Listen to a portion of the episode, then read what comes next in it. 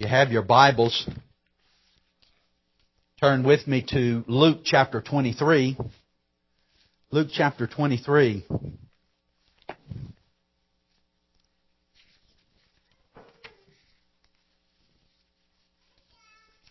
And there in the Gospel of Luke, we, we read uh, here where our Lord is crucified.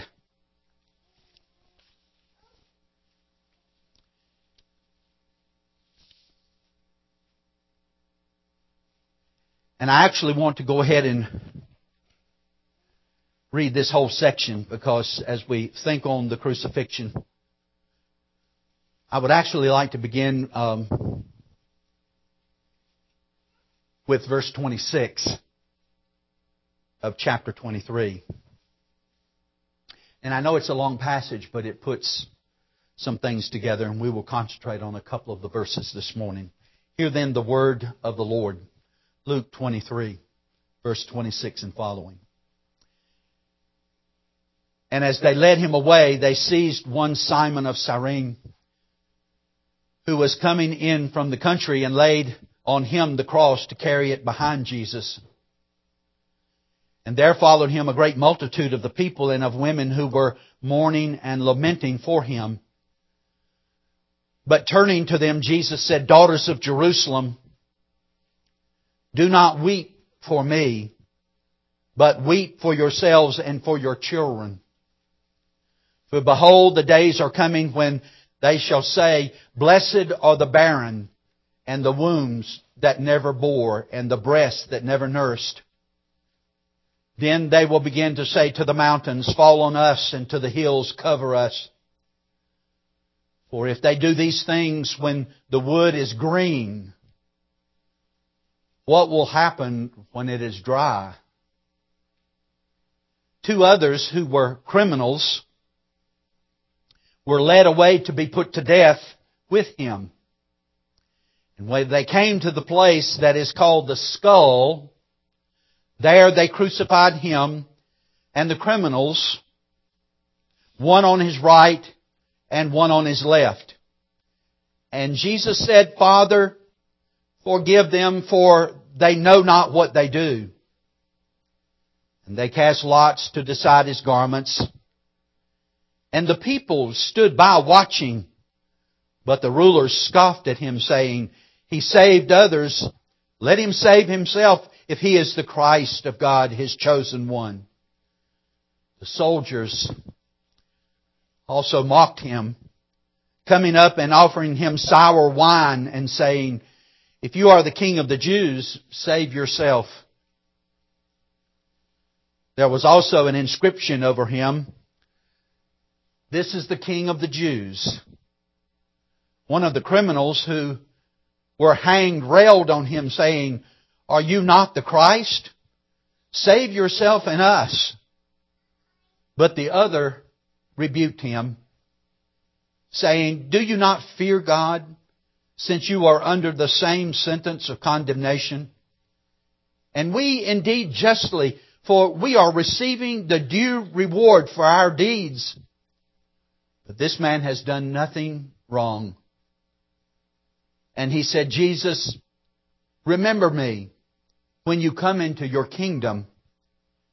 And he said to him, Truly I say to you, today you will be with me in paradise. And may then God add His blessing to the reading of His holy and precious Word of God from the Gospel of Luke. Let us pray for a moment.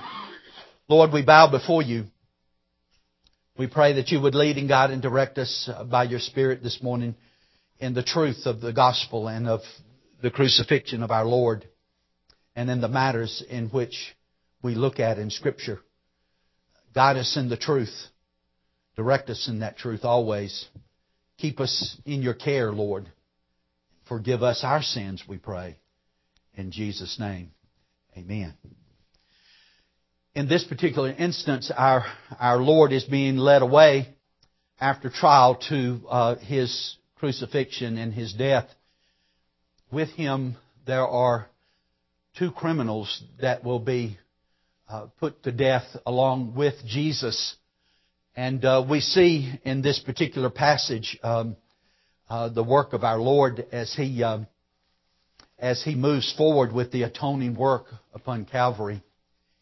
It uh, moves um, to the place of the skull where he is crucified and the two criminals with him.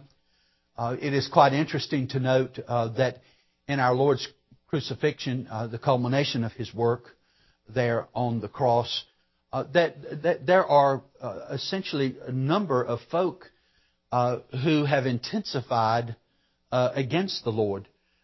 as you look here, there are a number that are um, railing upon the Lord. You find that the people uh, who have come, there's a great multitude that are following. And sometimes uh, when there's an emergency or there's an event occurring, uh, sometimes people get quite interested in what's going on. And there was a great multitude that were following Jesus. And um, uh, at the cross, when he is being crucified, they they actually give him insult. You know, they they say, "Well, he saved others." I, and I think it's ironic, even the words that the, the people say in the light of uh, the dying thief today, whom he saves. Um, he saved others, but he cannot save himself. Uh, in one sense, aren't you glad that he didn't save himself? Um, there, the crowd kind of turns and they hurl insults at him. They, they, like others, wanted to see a sign. They, they wanted to see something marvelous, but this time they didn't get it in that sense of what they wanted. And then, of course, there are the soldiers, and it's quite remarkable how uh, their acts, the acts of the crowd and the acts of the soldiers make it worse. Uh, our Lord is being crucified and is dying, and they offer him sour wine, which will cause his pain to be even greater and they mock him and say, well, save yourself. And of course, you've got to remember uh, that they were Romans, and of course, they wielded great power. And uh, if this man claimed to be a savior, a redeemer, uh, certainly then they it was must have been said out of mockery. Uh, save yourself. How about a little wine uh, in your situation? And uh, their full thought was that he would never certainly be able to save himself, and they knew that, putting him to death. And uh, of course, you, you see uh, around the cross the two criminals. And uh, there's a passage in Matthew that speaks uh, to, to that, and it's quite interesting what it says. It says um, in verse 38, at that time two robbers were crucified with him, one on the right and one on the left. And then it says at, at the end of this section, and the robbers also who had been crucified with him were casting the same insult at him. Now, I want you to catch that because what does it say about the two criminals that were being crucified with him? That both were insulting the Lord initially in terms of uh, his being crucified. Now, the quite interesting thing about our Lord is that as he's on the cross, he uh, very interesting. He's he's dying, and what does he do? Well, he, he prays uh, to his Father. I find that quite interesting. If you ever find yourself in that situation where you are close, may the Lord find us praying. And what does the Lord pray for? He doesn't, he doesn't pray for retribution, for harm, uh, that type of thing. He says, Father, forgive them, for they know not what they do.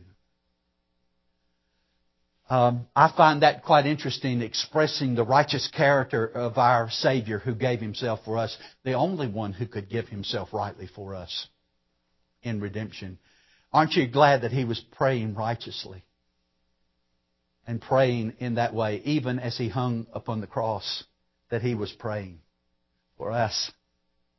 Um, there were a lot of people around him, around him insulting him that day, wasn't it? A lot of, lot of people.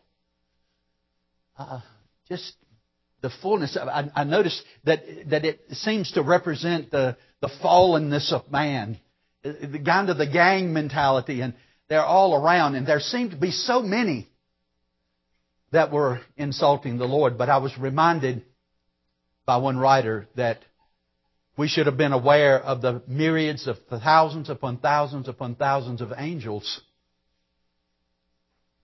who were also present, who with just one word, the Lord would have been delivered and this creation would have dissolved instantly. I love what the prophet said to the servant boy. There are more of us than there are of them. what do you mean? there are more of us than there are of them. Oh Lord, open his eyes that he might see. And the servant boy's eyes are opened, and he sees the angels of the Lord encamped in the valley at Jerusalem. And the next day, you remember what happens the next day? The next day, the whole camp uh, of the enemy is gone. There are more of us than of them. Again, all the Lord had to say was just one word, just one nod. And he could have been delivered. And I like the, what the writer said. It, it wasn't that God couldn't come off that cross. The issue was that he wouldn't. Because the work was greater in his sovereign knowledge in terms of our deliverance. And so God in His mercy uh, is hanging upon the cross and He prays, Father, forgive them for they know not what they do. And I find it very interesting in the midst of this intense um, hurl of insult against the very reality of being crucified um, and two criminals beside him who were both insulting him, something happened in one of those criminals' lives before he died. I'm amazed at how instantly, how quickly God saves. And, and I hope that that strikes you this morning, that this man who was a criminal, who had just previously been hurling insults at the Lord to save him and himself too, something happened. Something happened to that man just before he died. Isn't that amazing? The time frame of this man's conversion and salvation. Uh, he never gets to join the church Israel. he never gets to come up front with his family. Uh, he doesn't get to get baptized. He, he doesn't, he doesn't enjoy the Lord's table, not once. But hanging upon a cross like Christ, he turns to the Lord. I think sovereignly, by the grace of God, this man was saved because of God's great love. I think also as a testimony to us. And oftentimes this passage has been used to say, see, you can wait right up to the last minute. and uh, you can call upon Christ, uh, but we never know when the last minute is, do we? We, we need to be ready. Um, I marvel at how quickly this man is saved before he takes his last breath of the margin. And that should give us all hope. And we should give ear to it this morning. But I tell you what, we should never use this lesson of the dying thief as an excuse not to repent and turn to the Lord now.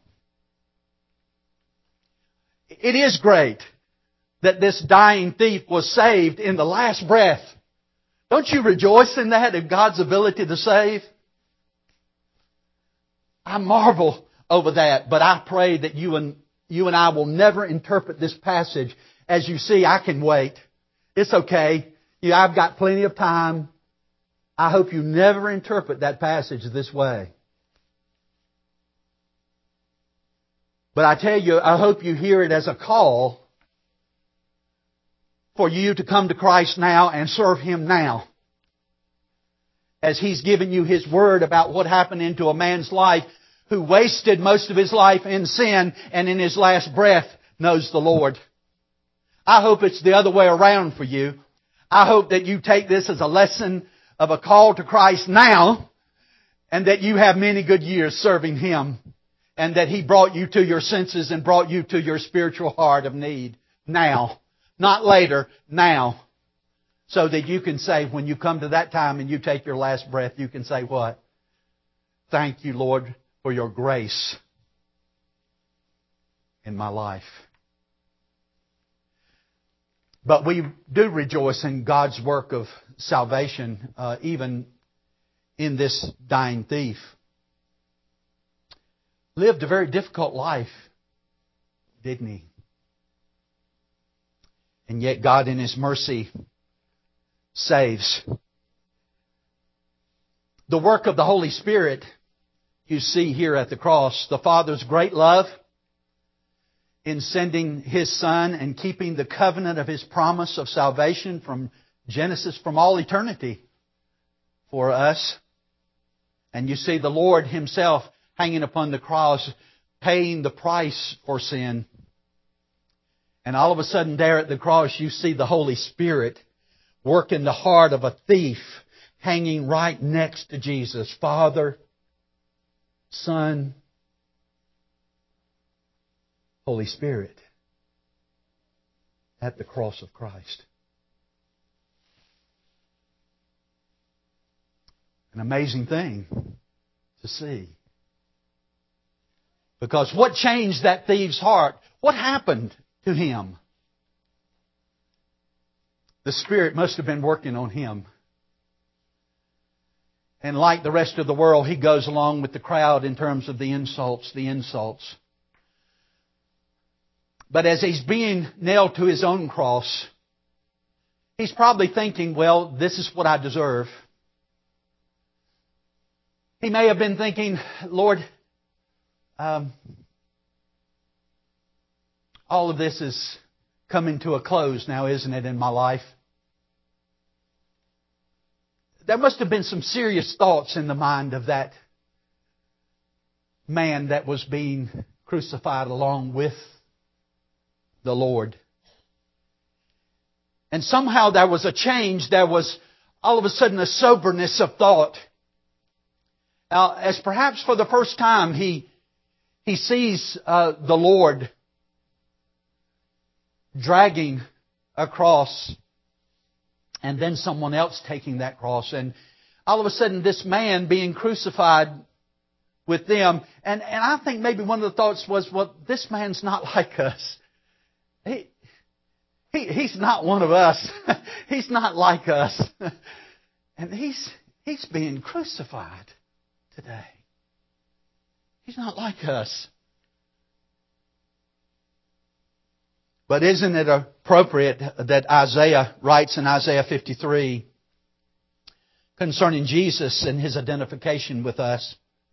Therefore I will allot him a portion with the great, and he will divide the booty with the strong, because he poured out himself to death and was numbered with the transgressors.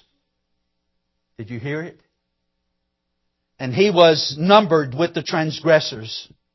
Yet he himself bore the sin of many and interceded for the transgressors.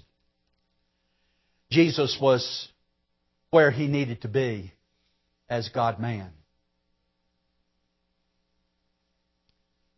He there hung upon the cross with the transgressors. Somehow in the heart, by the grace of God, the work of the Holy Spirit in this man becomes very real. And one thing we may say, and if we miss it, we miss a very important part of this man being saved in the last moment. Some people just want to stop there and not go further, but was that all that happened in that man's life in those last few moments of his life? No, uh, there was a coming to his own senses. Remember the one who um, squandered his father's possessions. And I love, as he said in the pig pen, it says what? He came to his senses. When did the Holy Spirit bring you to your senses about your need? See, let's identify it. Who is at work in this context? The one who brings us to an awareness of ourself. If we miss the dying thief's repentance of the grace of God given to him to turn to the Lord, we will miss the whole message of the dying thief being saved in the last moment. Listen, the dying thief was saved in the last moment, but not without faith and repentance toward the Lord. Never. If you look carefully at this man, uh, something changes. All of a sudden, his uh, his uh, cohort on the other side is railing upon Jesus, insulting him. Uh, if you are the Son of God, save yourself and what? Us too. Isn't that like us in our sin? Lord, I'm in trouble. Save that other person and save me too. I'm sorry I got caught. oh no. Oh no, Lord, help us not to, uh, to even breathe such a type of repentance. Give us godly repentance toward you. And, and, and it's, it's a character of, of repentance that doesn't change. It is required for each one of us. And uh, all of a sudden, as we come to verse 40, 40 it says, But the other answered and rebuking, rebuking him said, Do you not even fear God, since you are under the same sentence of condemnation? Uh, there is something that happens that there is an awareness of God in his condition. And what does he say to this other thief who is hurling insults? And it could have been applied to the whole situation around the cross. Don't you fear God? And listen, that should be a message proclaimed today to the world in which we're presently living. Don't you fear God? You, you mean, don't you fear God? You mean you have the heart and the mind to go about all that and you don't have any fear of God? You see, that's what's been lost to say. Uh, it's, it's fine to have a motto, in God we trust, but it's another thing to know that reality.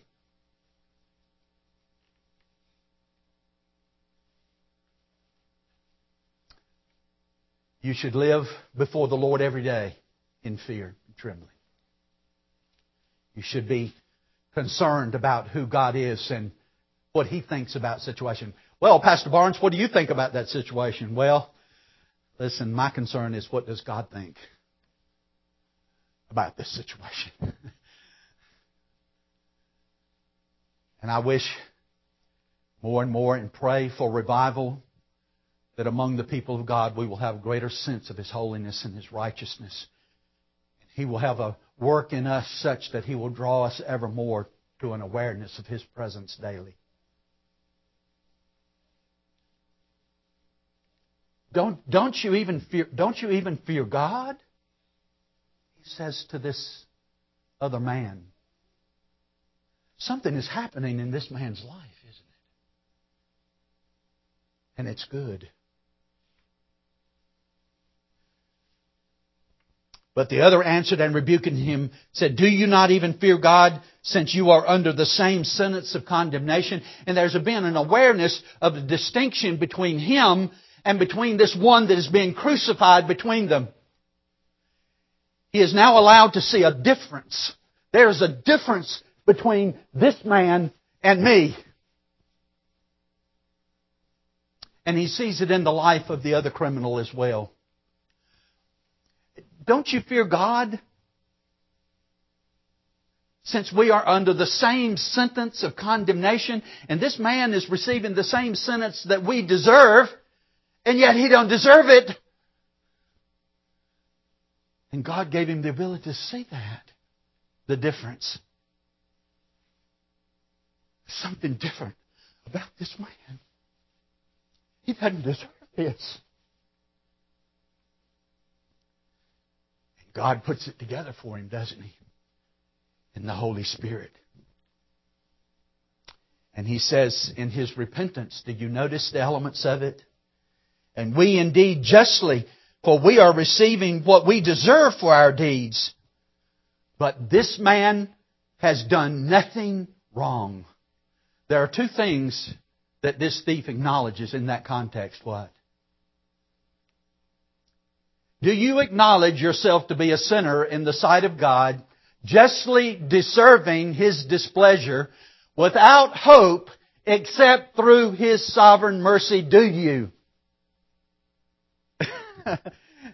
Amen. This man was brought to awareness of himself. And it comes to light that he is dying rightly. This is, this is what we've earned. For the wages of sin is, the wages of sin is death. And this man knew it real. It was real, real. Because he was about to take his last breath. And it, but it had been an awful thing. Well, you know, the Roman soldiers were mean to me. uh, uh, th- this just wasn't right.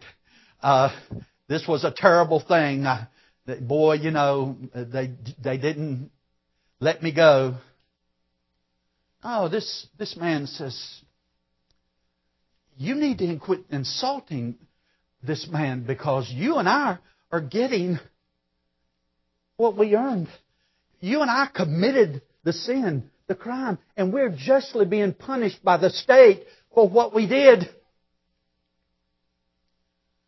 But this man didn't do any of that.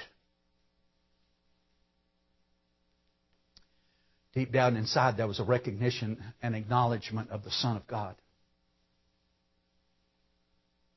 in the punishment that he was receiving. And it touched his heart. There was an awareness, there was a knowledge in his mind and his heart of what was going on. And I'm amazed uh, at this acknowledgement of repentance and um, toward the Lord, and he is there hanging on the cross. I can't help but think that even as this thief looked at Jesus upon the cross, There must have been something there too. I, I don't know that. That's my opinion. But as, as Jesus was dying and this thief was transformed by the grace of God, and he says to Jesus, Jesus, I like that, the one who saves. Jesus, the one who saves. Jesus, remember me when you come into your kingdom. Lord, would um, remember me when you come into your kingdom. That was a short prayer, wasn't it? But a prayer of faith and repentance doesn't take much when it is genuine. Amen? When the heart is transformed. Jesus, remember me when you come into your kingdom. Lord, I know you're a king, and I know you're a savior, and I know that you're being punished unjustly. Remember me when you come into your kingdom. Lord, just when you get there, when you get there, Lord, just uh, back there in your mind, have a thought of me. Would you please? Don't you love that prayer of repentance? Jesus, remember me when you come into your kingdom.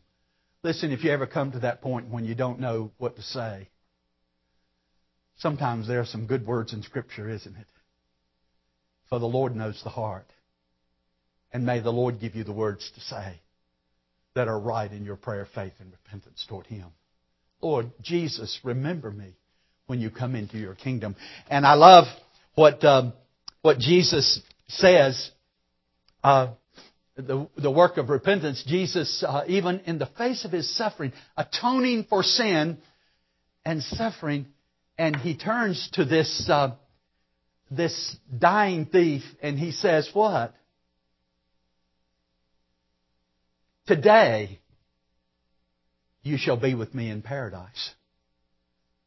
And I tell you what, Jesus didn't say tomorrow or at the end of the millennium. He didn't say next year. He didn't say when the Lord comes back again. What does he tell this criminal? Today, you shall be with me in paradise. You see, I think that that's a strong statement with regard to a defense of the intermediate state. Would you agree? That when, I think it's a great encouragement to all of us who are living in this world that we have the full assurance in Christ that the time we take our last breath,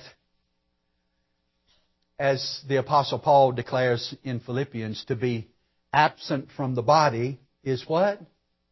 You know it. To be absent from the body is to be present with the Lord. There is a, a, time where the intermediate state, the soul, is with the Lord. And by the way, you should pay close attention. Uh, we say the Apostles' Creed, and we have to be careful. Uh, we know it says in the Apostles' Creed that He descended into hell. Now that that can be misleading, can it, if you're not careful? Um, uh, because uh, the Lord did pay the price for sin. And he did die bodily. But you see, the soul of the Lord will never die. And at the moment of that death, his soul, along with that criminal, went back to heaven. The Lord of glory never dies.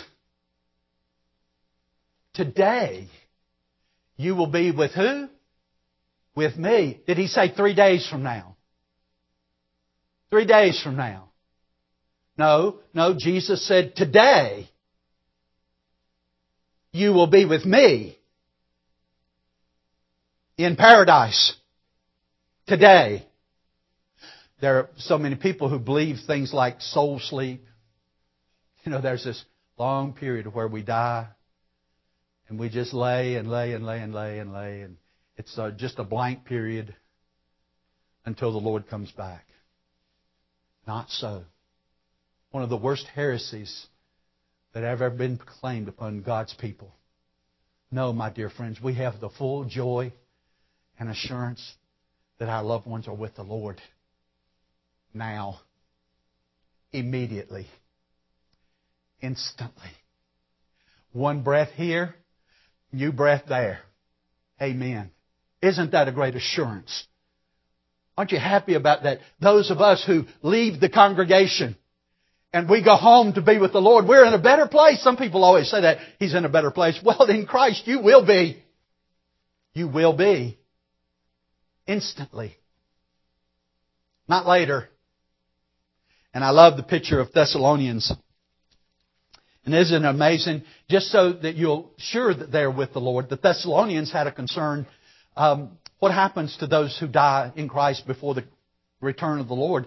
Uh, are, are, they in a difficult situation? They miss the coming of the Lord. What, what about them who die in the Lord before the coming of the Lord? And I love what the Apostle Paul says in 1 Thessalonians in chapter 4, and he says uh, in verse 13 and following, But we do not want you to be uninformed, brethren, about those who are asleep, that you may not grieve as the rest of the world that has no hope.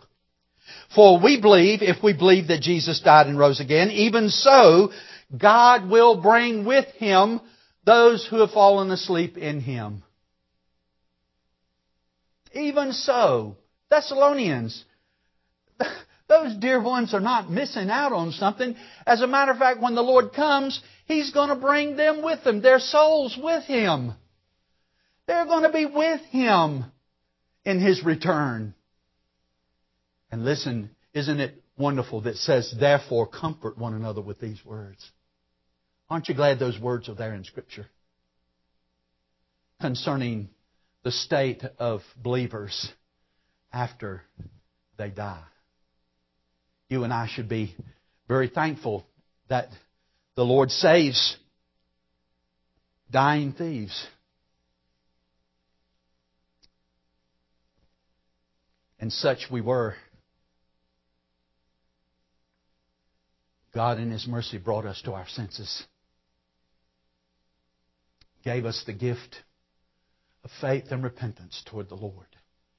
We are getting the just reward for what we've done. Have you ever wanted to blame God for your mess ups? Have you ever done that before?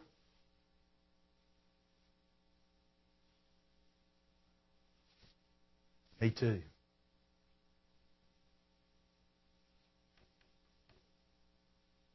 We justly receive what we're getting. But this man has done nothing.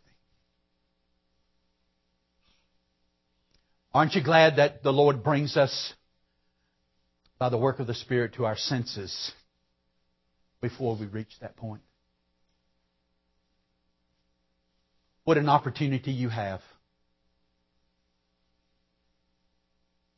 to hear the gospel of Christ and His saving work sovereignly in the life of His people and the comfort that He brings for those who leave this world in Him.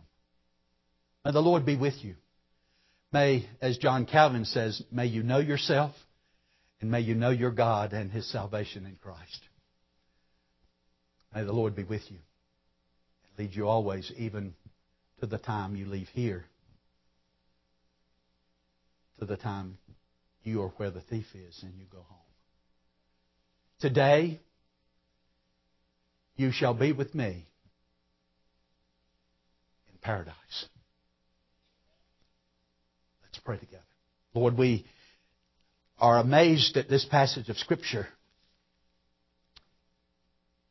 recorded in the folds of your word um, that we might see and hear. Lord, how you worked in the life of this man. And Father, that old song is certainly right. The dying thief rejoiced to see the fountain in that day. And there, though I, as vile as he, wash all my sins away. Lord, indeed, indeed, wash all our sins away. In His name and in His finished work we pray. Amen.